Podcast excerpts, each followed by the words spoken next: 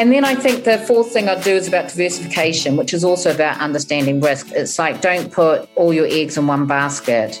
So what you want to have is a diversified portfolio, because what happens if there's some markets go down, but others go up. So you might find stocks and shares go down overall, and then gold goes up. So you want to have exposure to both to kind of mitigate the risk.